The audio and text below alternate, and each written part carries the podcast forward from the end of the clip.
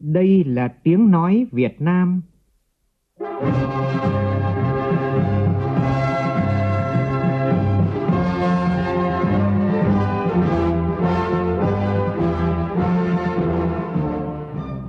là tiếng nói Việt Nam, phát thanh từ Hà Nội, thủ đô nước Cộng hòa xã hội chủ nghĩa Việt Nam.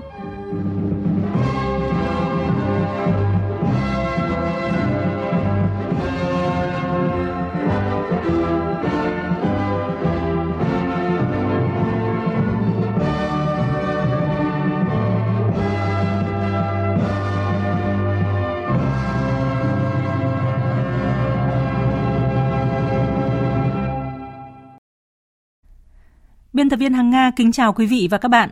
Mời quý vị và các bạn nghe chương trình Thời sự sáng của Đài Tiếng Nói Việt Nam. Hôm nay thứ Tư ngày 12 tháng 1 năm 2022, tức ngày 10 tháng 12 năm Tân Sửu. Chương trình có những nội dung đáng chú ý sau đây.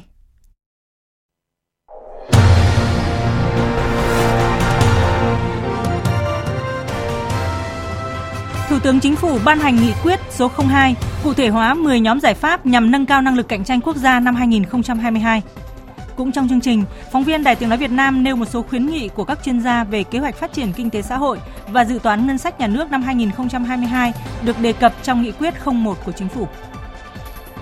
Bộ Y tế yêu cầu các địa phương hoàn thành tiêm đủ liều vaccine phòng COVID-19 cơ bản cho người từ 12 tuổi trở lên trong tháng 1 này. Mặt hàng quả thanh long được nối lại xuất khẩu qua Lào Cai sau gần 5 tháng tạm dừng. Trong phần tin thế giới, Nga khẳng định mục tiêu tiến tới thỏa thuận an ninh với NATO. Ngân hàng Thế giới hạ dự báo tăng trưởng kinh tế toàn cầu trong năm 2022.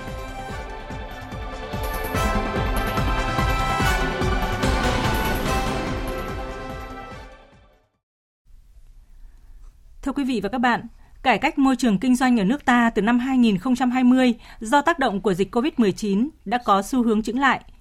Năm 2021, so với năm 2020, nhiều chỉ số bị giảm điểm hoặc là giảm bậc. Việc cải thiện vị trí trên các bảng xếp hạng ngày càng khó khăn và đòi hỏi nỗ lực cao hơn bởi các nền kinh tế khác cũng rất chú trọng cải cách nhằm nâng cao vị thế trên toàn cầu.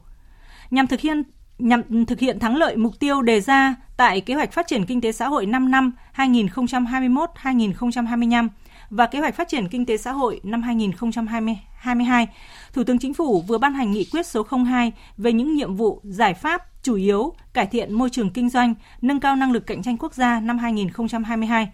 Nghị quyết đặt ra nhiều chỉ tiêu cụ thể cũng như cụ thể hóa 10 nhóm giải pháp để triển khai thực hiện, bám sát các chỉ số xếp hạng của các tổ chức quốc tế có uy tín.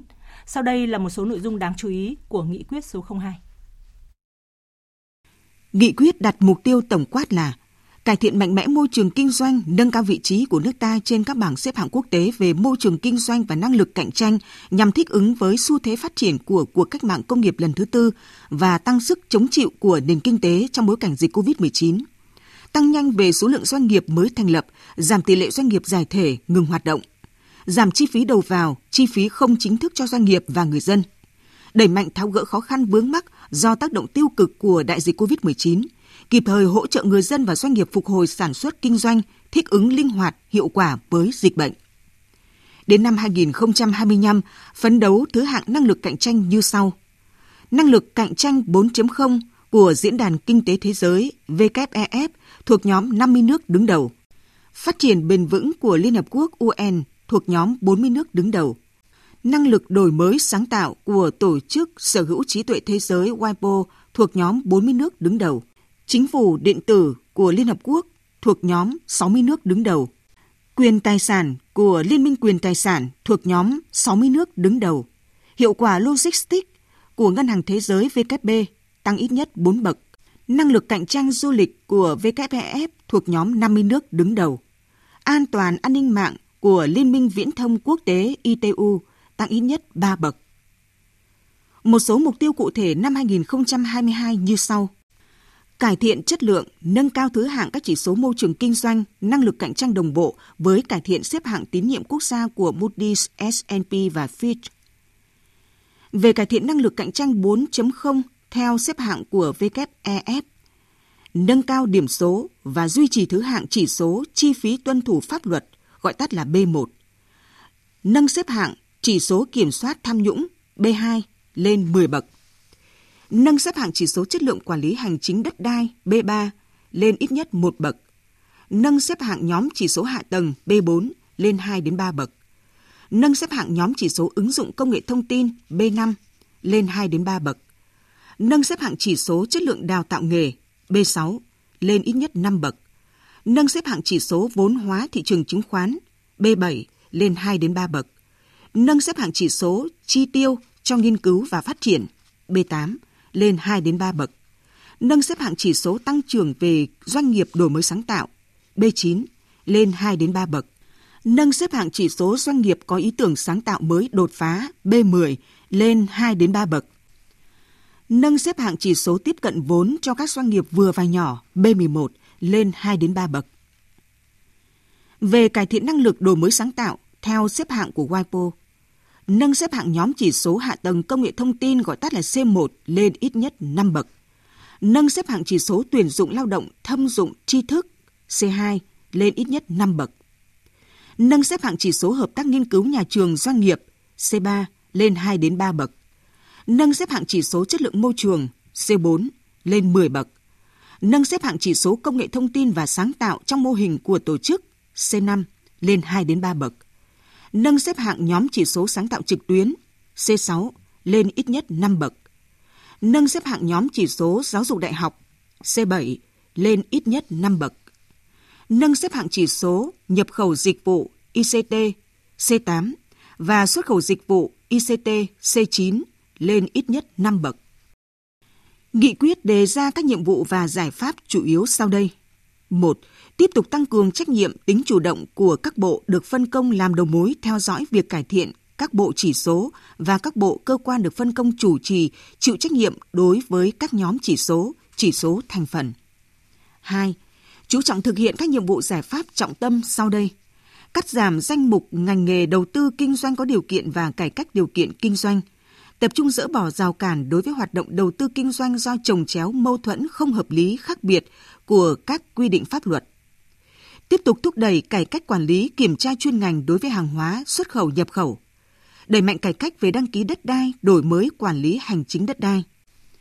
Thực hiện các nhiệm vụ giải pháp chuyển đổi số theo quyết định số 749 ngày 3 tháng 6 năm 2020 của Thủ tướng Chính phủ phê duyệt chương trình chuyển đổi số quốc gia đến năm 2025, định hướng đến năm 2030, đồng bộ với thực hiện cải cách hành chính. Tăng cường cải cách cắt giảm, đơn giản hóa thủ tục hành chính, quy định kinh doanh gắn với đẩy mạnh phân cấp trao quyền cho địa phương và kiểm tra giám sát. Đẩy mạnh thực hiện các giải pháp nhằm tạo chuyển biến vững chắc đối với các chỉ tiêu phát triển bền vững.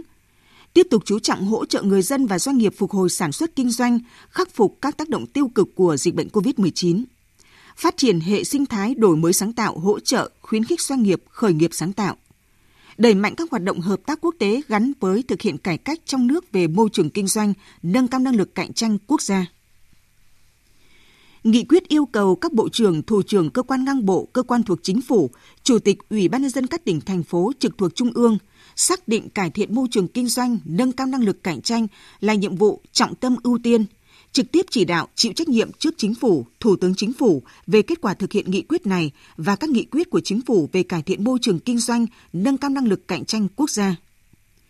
Trước ngày 20 tháng 1 năm 2022, xây dựng ban hành chương trình kế hoạch hành động, văn bản cụ thể triển khai thực hiện nghị quyết này, trong đó xác định cụ thể mục tiêu, nhiệm vụ, tiến độ thực hiện, dự kiến kết quả đối với từng nhiệm vụ và phân công đơn vị chủ trì thực hiện gửi Bộ Kế hoạch và Đầu tư và Văn phòng Chính phủ.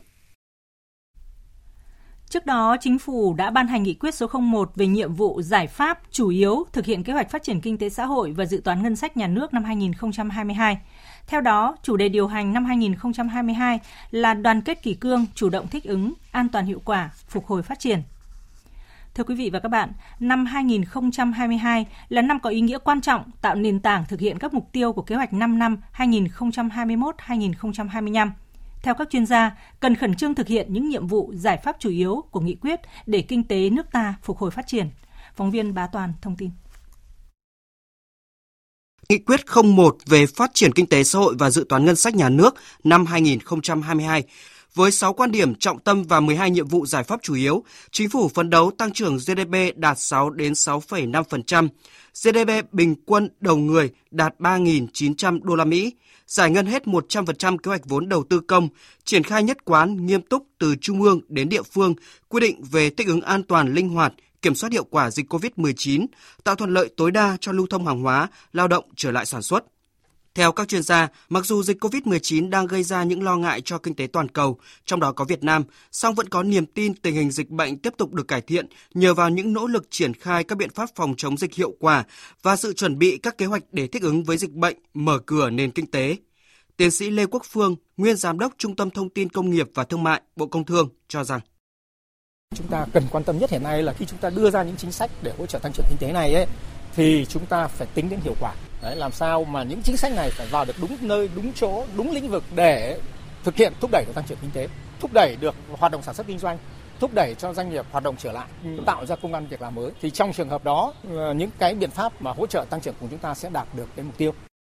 Trong ấn bản bổ sung thường kỳ của báo cáo triển vọng phát triển châu Á 2021 công bố gần đây, Ngân hàng Phát triển châu Á ADB vẫn giữ nguyên mức dự báo tăng trưởng kinh tế của Việt Nam năm 2022 ở mức 6,5%. Ngân hàng HSBC nhận định kinh tế Việt Nam vẫn có thể lấy lại nhịp tăng trưởng GDP ở mức 6,8% trong năm nay. Tiến sĩ Nguyễn Đình Cung, nguyên viện trưởng Viện Nghiên cứu Quản lý Kinh tế Trung ương nhấn mạnh về niềm tin và tính nhất quán của chính sách, phải triển khai được một cách mạnh mẽ nhất và có hiệu quả những gói hỗ trợ phục hồi và tăng trưởng kinh tế, trong đó tập trung giải ngân vốn đầu tư công như tinh thần của nghị quyết 01, phân đấu giải ngân hết 100% kế hoạch vốn đầu tư công. Nếu chúng ta phối hợp tốt thì chúng ta tận dụng được kể cả các nguồn vốn của địa phương, nguồn vốn của trung ương để tập trung và thực hiện vào những chương trình, những cái công trình trọng điểm quan trọng thì tôi nhấn mạnh thêm là cái sự phối hợp giữa các bên trong triển khai giải ngân vốn đầu tư công. Ông Đậu Anh Tuấn, trưởng ban pháp chế Phòng Thương mại và Công nghiệp Việt Nam cho rằng, vấn đề quan trọng hiện nay là tốc độ thực thi các chính sách hỗ trợ. Hai năm vừa qua, đặc biệt là năm 2021 thì Quốc hội, Chính phủ và các bộ ngành thì cũng đã ban hành nhiều chính sách để hỗ trợ cho doanh nghiệp vượt qua cái khó khăn này. Ờ, phải nói rằng là phản ứng chính sách của Việt Nam thì tương đối nhanh. Nhưng mà cái mức độ thực hiện chính sách cũng có mức độ khác biệt. Trong ờ, năm 2021 thì nhìn chung chúng tôi đánh giá rằng hiệu quả của những chính sách hỗ trợ doanh nghiệp được ban hành tương đối kịp thời. Nhưng mà cái kỳ vọng so với thực tế vẫn còn lớn để ờ, nền kinh tế của chúng ta trở lại với quỹ đạo phát triển cao. Văn phòng Chính phủ vừa truyền đạt ý kiến của Phó Thủ tướng Vũ Đức Đam về việc nghỉ Tết Nguyên đán và Quốc khánh năm 2022 của cán bộ công chức, viên chức và người lao động. Phó Thủ tướng Chính phủ Vũ Đức Đam đồng ý với đề nghị của Bộ Lao động Thương binh Xã hội về việc nghỉ Tết Nguyên đán nhâm dần từ ngày 31 tháng 1 năm 2022 đến hết ngày 4 tháng 2 năm 2022 và nghỉ lễ Quốc khánh từ ngày 1 tháng 9 năm 2022 đến hết ngày 2 tháng 9 năm 2022. Tuy nhiên, 5 ngày của kỳ nghỉ Tết Nguyên đán nhâm dần lại liền kề với 4 ngày nghỉ cuối tuần của tuần trước và tuần sau Tết. Do đó, công chức viên chức sẽ được nghỉ 9 ngày liên tiếp. Phó Thủ tướng yêu cầu các cơ quan đơn vị thực hiện lịch nghỉ Tết phải bố trí sắp xếp các bộ phận làm việc hợp lý để giải quyết công việc liên tục, bảo đảm tốt công tác phục vụ tổ chức nhân dân và công tác phòng chống dịch COVID-19.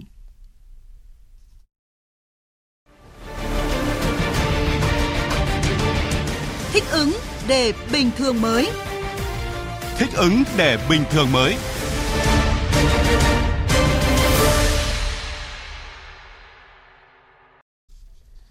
Thực hiện chỉ đạo của Thủ tướng Chính phủ về việc tăng cường công tác tiêm chủng vaccine và đảm bảo sử dụng vaccine nhanh chóng hiệu quả, Bộ Y tế vừa có công điện yêu cầu các tỉnh, thành phố hoàn thành tiêm đủ liều cơ bản cho người từ 12 tuổi trở lên trong tháng 1 này và liều bổ sung liều nhắc lại cho người từ 18 tuổi trở lên trong quý 1 năm nay. Ra soát không để bỏ sót đối tượng chưa được tiêm chủng và đối tượng chưa được tiêm đủ liều vaccine, khẩn trương tiêm đủ liều cho các đối tượng từ 12 tuổi trở lên, bảo đảm an toàn trong tiêm chủng. Đối với việc sử dụng thuốc Monupiravir, Bộ Y tế chính thức thông tin về ý kiến của Hội đồng tư vấn cấp giấy đăng ký lưu hành thuốc này đối với tác dụng phụ và các khuyến cáo quan trọng.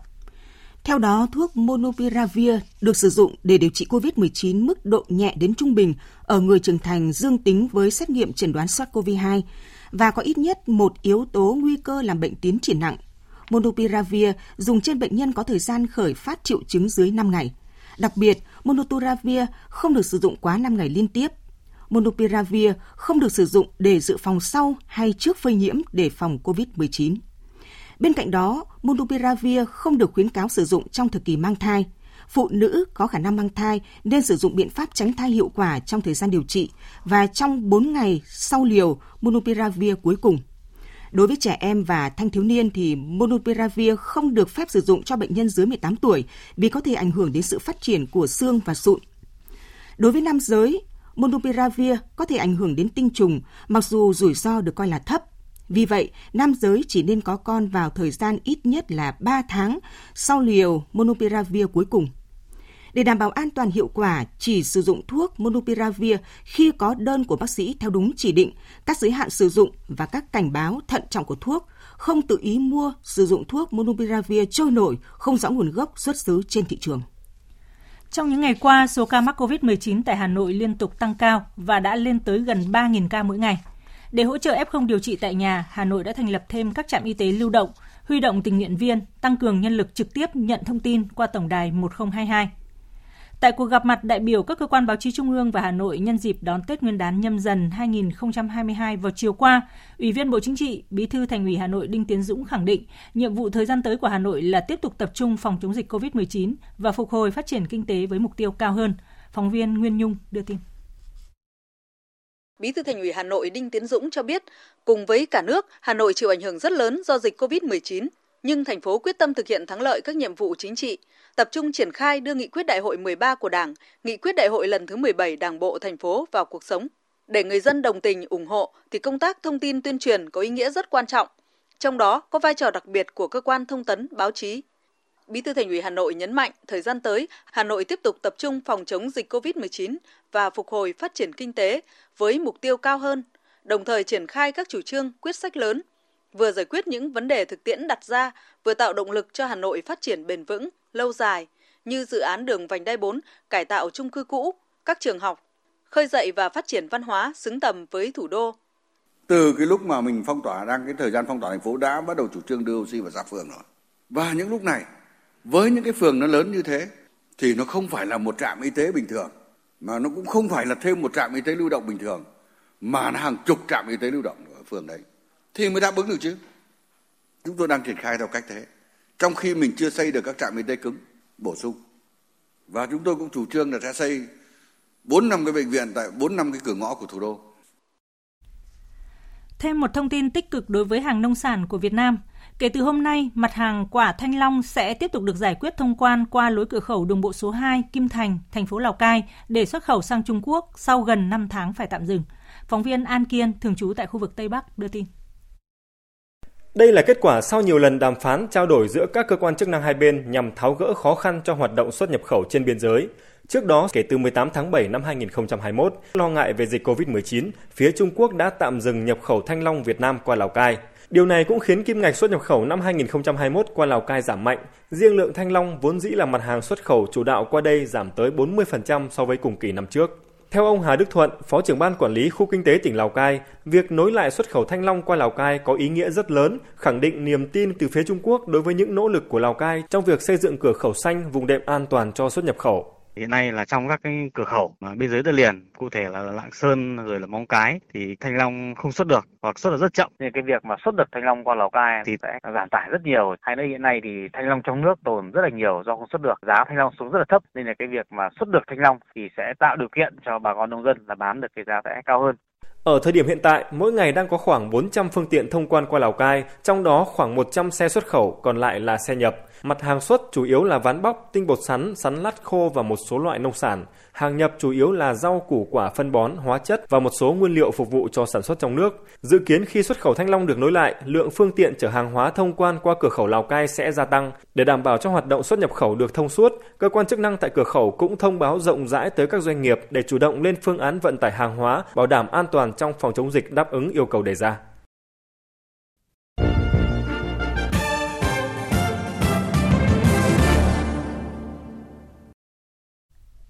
Chuyển sang phần tin thế giới.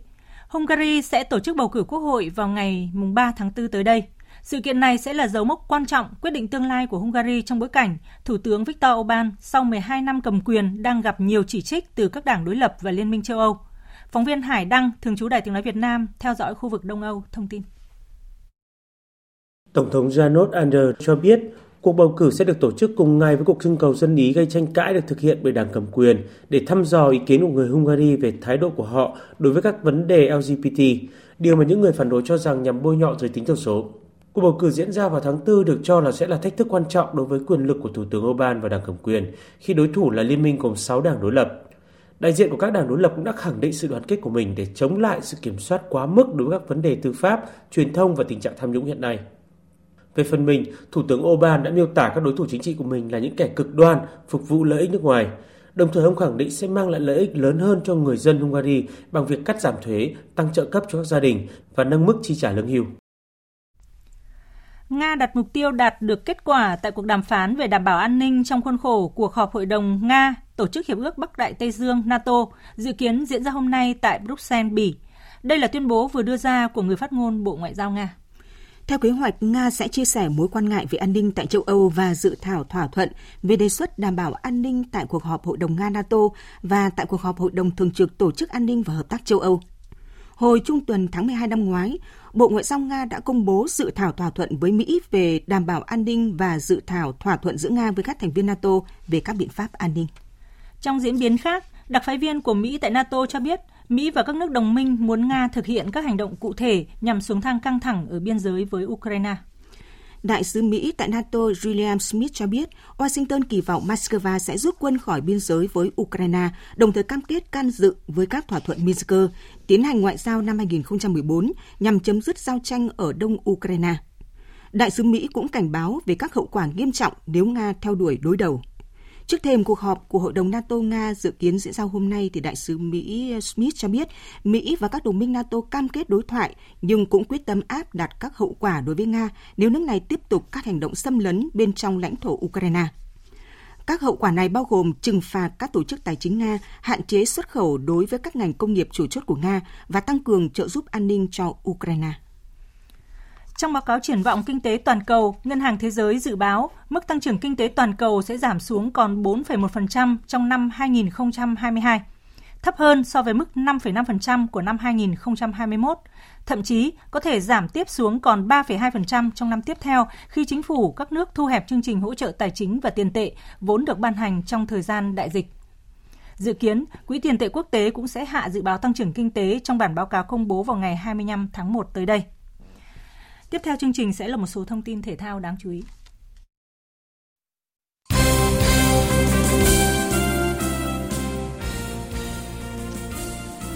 Tối qua, thành phố Buôn Ma Thuột, Tổng cục Thể dục Thể thao, Liên đoàn bóng bàn Việt Nam phối hợp với Ủy ban nhân dân tỉnh Đắk Lắk tổ chức khai mạc giải vô địch các câu lạc bộ bóng bàn quốc gia 2021.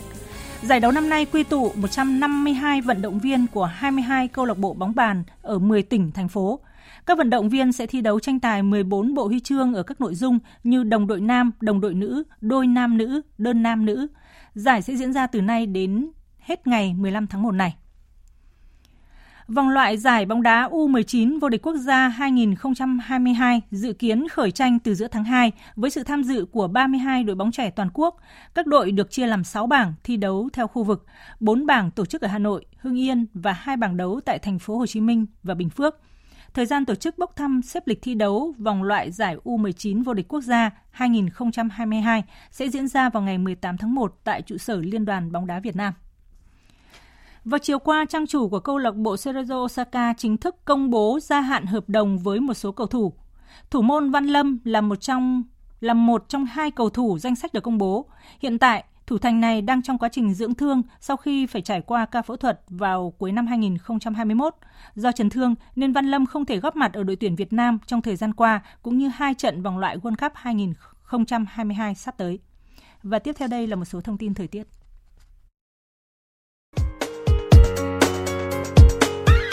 Dự báo thời tiết Phía Tây Bắc Bộ, nhiều mây, ngày có mưa vài nơi, đêm có mưa mưa nhỏ rải rác, trời rét, có nơi rét đậm. Nhiệt độ từ 12 đến 22 độ, có nơi dưới 11 độ. Phía Đông Bắc Bộ nhiều mây, ngày có mưa nhỏ vài nơi, đêm có mưa, mưa nhỏ rải rác, trời rét, có nơi rét đậm. Nhiệt độ từ 13 đến 22 độ, có nơi dưới 12 độ. Khu vực từ Thanh Hóa đến Thừa Thiên Huế nhiều mây, có mưa vài nơi, riêng phía Nam ngày có mưa rải rác, phía Bắc trời rét, nhiệt độ từ 13 đến 22 độ. Khu vực từ Đà Nẵng đến Bình Thuận, phía Bắc nhiều mây, ngày có mưa, mưa rào rải rác và có nơi có rông, đêm có mưa rào vài nơi, phía Nam ngày nắng, đêm có mưa rào và rông vài nơi, phía Bắc đêm trời lạnh, nhiệt độ từ 19 đến 31 độ. Tây Nguyên ngày nắng chiều tối và đêm có mưa rào và rông vài nơi, nhiệt độ từ 15 đến 28 độ. Nam Bộ ngày nắng chiều tối và đêm có mưa rào và rông vài nơi, nhiệt độ từ 21 đến 33 độ. Khu vực Hà Nội nhiều mây ngày không mưa, trưa chiều giảm mây hưởng nắng, đêm có mưa mưa nhỏ, trời rét, nhiệt độ từ 14 đến 22 độ. Bản tin dự báo thời tiết biển ngày và đêm hôm nay, Vịnh Bắc Bộ có mưa vài nơi tầm nhìn xa trên 10 km, gió Đông Bắc cấp 4. Vùng biển từ Quảng Trị đến Quảng Ngãi có mưa vài nơi tầm nhìn xa trên 10 km, gió Đông Bắc cấp 4, cấp 5. Vùng biển từ Bình Định đến Cà Mau không mưa tầm nhìn xa trên 10 km, gió Đông Bắc cấp 6, giật cấp 7, cấp 8, biển động mạnh. Vùng biển từ Cà Mau đến Kiên Giang có mưa rào vài nơi, tầm nhìn xa trên 10 km, gió Đông Bắc đến Đông cấp 4, cấp 5. Khu vực Bắc Biển Đông có mưa vài nơi tầm nhìn xa trên 10 km, gió Đông Bắc cấp 5, riêng phía Đông Bắc cấp 6, giật cấp 7, cấp 8, biển động.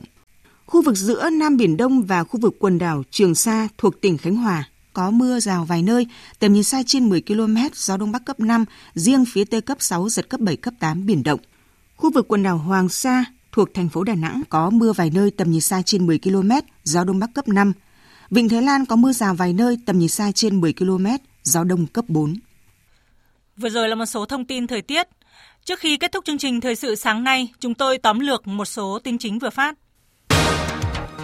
Thủ tướng Chính phủ vừa ban hành nghị quyết 02 với nhiều mục tiêu cụ thể, cũng như cụ thể hóa 10 nhóm giải pháp để thực hiện thắng lợi kế hoạch phát triển kinh tế xã hội 5 năm 2021-2025 và kế hoạch phát triển kinh tế xã hội năm 2022.